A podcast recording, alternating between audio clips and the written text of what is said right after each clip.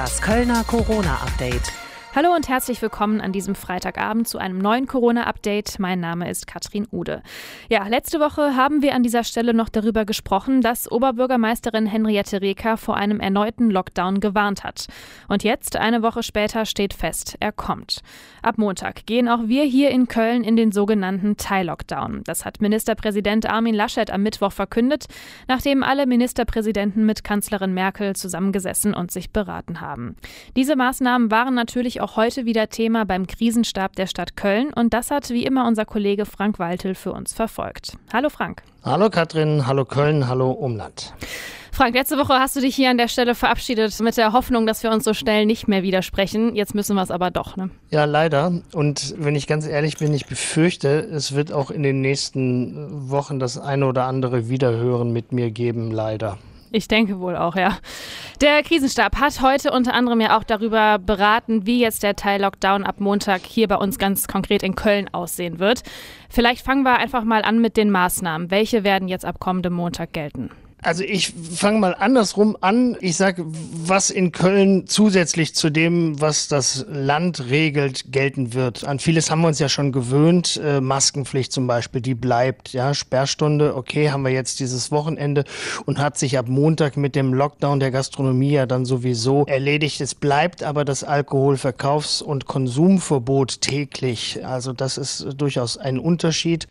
Und Versammlungen dürfen ab morgen dann schon nur noch mit maximal 100 Teilnehmern stattfinden. Also Demos zum Beispiel, davon sind schon am Samstag einige betroffen. Und wo leider noch nicht so ganz klar ist, wo die Reise hingeht, ist die Sache, mit wie vielen Menschen darfst du dich denn jetzt im öffentlichen Raum treffen? Da ist es bislang ja in Köln so, dass du mit deiner Familie zusammen sein darfst und mit einem weiteren Hausstand, aber eben halt maximal 5 Personen. Und ab Montag würde dann eben halt eine Landesregelung oder diese jetzt beschlossene Regelung greifen, dass du das eben halt mit 10 Personen darfst. Es könnte aber sein, der Krisenstab ist heute noch nicht dazu gekommen, das zu beraten, weil einfach diese schriftliche Verordnung so spät kam. Es könnte sein, dass das in Köln nächste Woche dann nochmal verschärft wird. Okay, da müssen wir dann wohl noch etwas abwarten. Thema dürfte ja auch gewesen sein, dass das Gesundheitsamt nach wie vor oder jetzt sogar noch verstärkt Probleme dabei hat, die Kontakte zurückzuverfolgen. Ich glaube, Frau Reker hat im Anschluss auf der Pressekonferenz gesagt, dass momentan ein Infizierter rund 2 weitere Personen ansteckt. Wie will man dem Gesundheitsamt denn da jetzt helfen, unter die Arme greifen? Also es werden jetzt aktuell 40 weitere Soldatinnen und Soldaten eingesetzt. Dann ist man bei knapp, unter 100 Soldaten, die das Gesundheitsamt dabei unterstützen. Man hat noch zivile Personen eingestellt, die nehmen ab Montag ihre Arbeit auf. Das sind 80 Personen. Und wenn ich jetzt mal so gerade im Kopf überschlage, dann dürften das über 500 Menschen in Köln sein, die alleine an dieser Rückverfolgung arbeiten. Das ist dringend nötig und wird wahrscheinlich auch noch zu knapp sein.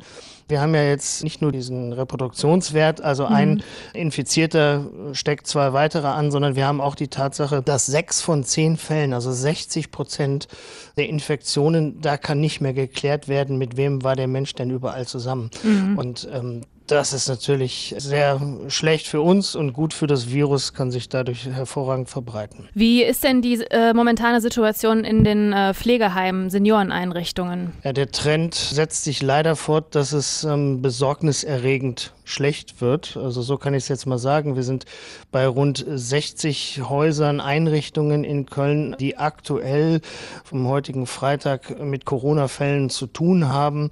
Das sind auf der einen Seite natürlich die Menschen, die da drin leben, die Senioren. Da gibt es über 100 Fälle. Und was noch mehr Sorgen macht eigentlich, ist, dass es über 120, heute wurde die Zahl nochmal nach oben korrigiert, über 130 Mitarbeiter in diesen Heimen insgesamt, also stadtweit, gibt, die als Covid-19-Patienten gelten. Viele, ungefähr 25, 30, die genaue Zahl habe ich jetzt gerade nicht parat, liegen sogar im Krankenhaus. Also die Situation ist da sehr schlecht. Auch deshalb gilt ab sofort, da musst du jetzt, wenn du als Besucher rein willst, eben halt Maske tragen. Das war vorher nicht ganz so streng geregelt. Mhm. Ziel ist ja unter anderem auch eben das Gesundheitssystem nicht zu überlasten. Heißt ja, man will genügend Intensivbetten frei behalten, um eben auch alle Patienten dann dementsprechend behandeln zu können. Mhm. Kann das denn Stand jetzt aktuell noch gewährleistet werden? Ja, Stand jetzt kann das gewährleistet werden. Also jeder, der aktuell intensivmedizinisch in Köln versorgt werden muss, der kann das auch, der bekommt die Hilfe. Und es ist ja nicht so, dass an der Stadtgrenze jetzt Schluss gemacht wird oder so. Dieses Ausnutzen und Managen von Intensivbetten ist für die Mediziner, für die Krankenhäuser ein Tagesgeschäft. Das machen sie sonst auch. Wenn es mal irgendwo knapp wird, dann kommt einer vielleicht ins Bergische oder in den Rhein-Erft-Kreis oder umgekehrt von dort dann hierher. Was aber wirklich Sorgen macht, ist eben, dass dieses Tempo der Infekte, der Covid-19-Infekte, diese stark und schnell steigenden Fallzahlen, die führen eben halt zu einer Überlastung. Und wir haben heute gehört, rund 10% der Intensivbetten sind rein rechnerisch nur noch frei. Und das ist so ein Schwellenwert, da werden die Mediziner dann so langsam nervös und sagen so, wir gucken uns mal an, der Wachstum, wir haben ja vorhin über das Geschwindigkeit der Ausbreitung gesprochen, dann kann das nicht mehr lange gut gehen. Und deshalb hat der Krisenstab heute den Krankenhäusern auch empfohlen, den Regelbetrieb so weit es geht, das war die Formulierung, einzuschränken. Und darunter kann man sich dann vorstellen, dass bestimmte Operationen und Behandlungen, die jetzt nicht zwingend notwendig sind, eben halt verschoben werden. Das hatten wir ja zu einem früheren Zeitpunkt der Pandemie auch schon. Und außerdem sollen auch Isolierstationen, wenn möglich, aufgebaut werden.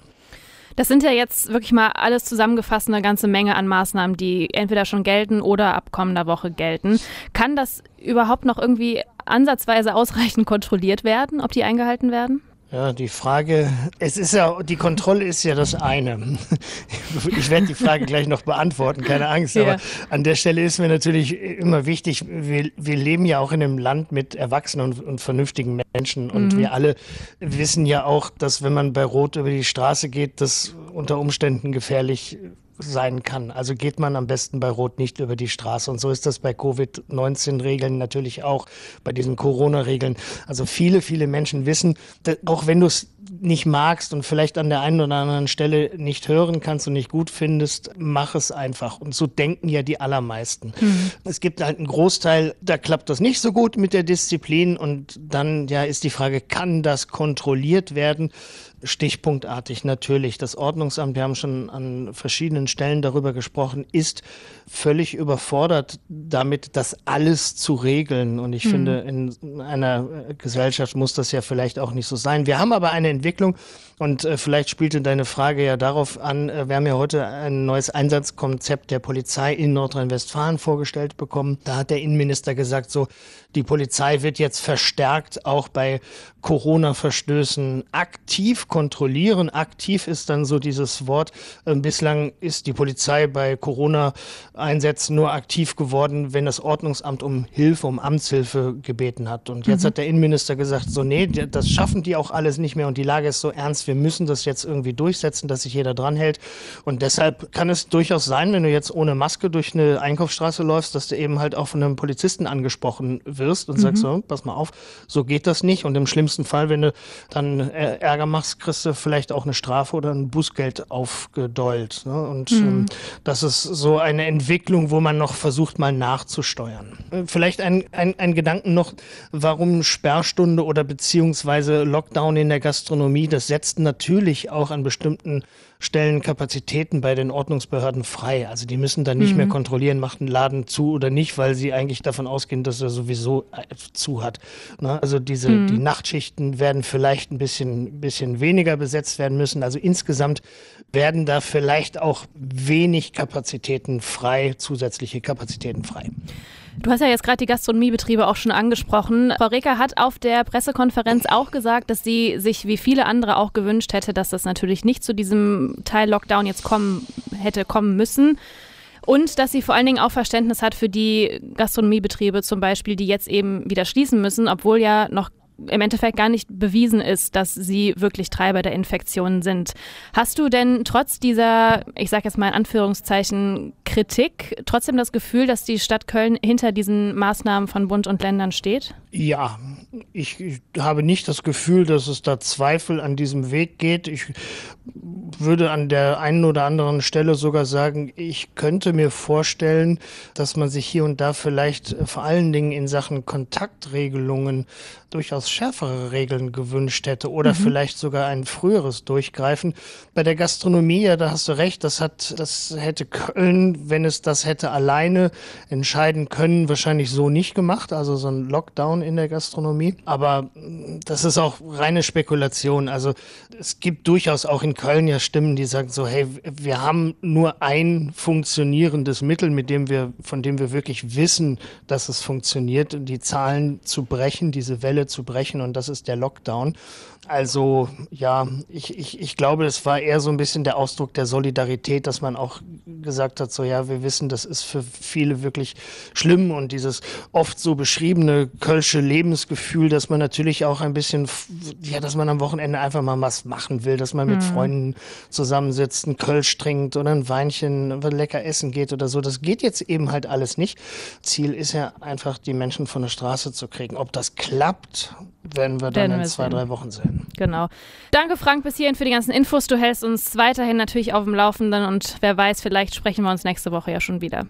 Wer weiß. Alles Gute, schönes Wochenende dir und allen anderen da draußen natürlich auch. Ciao, ciao. Meine Damen und Herren, wir stehen derzeit an der Schwelle zur Unbeherrschbarkeit der Situation. Und daher müssen diese harten Einschnitte nun sein. Wir treten jetzt auf die Bremse.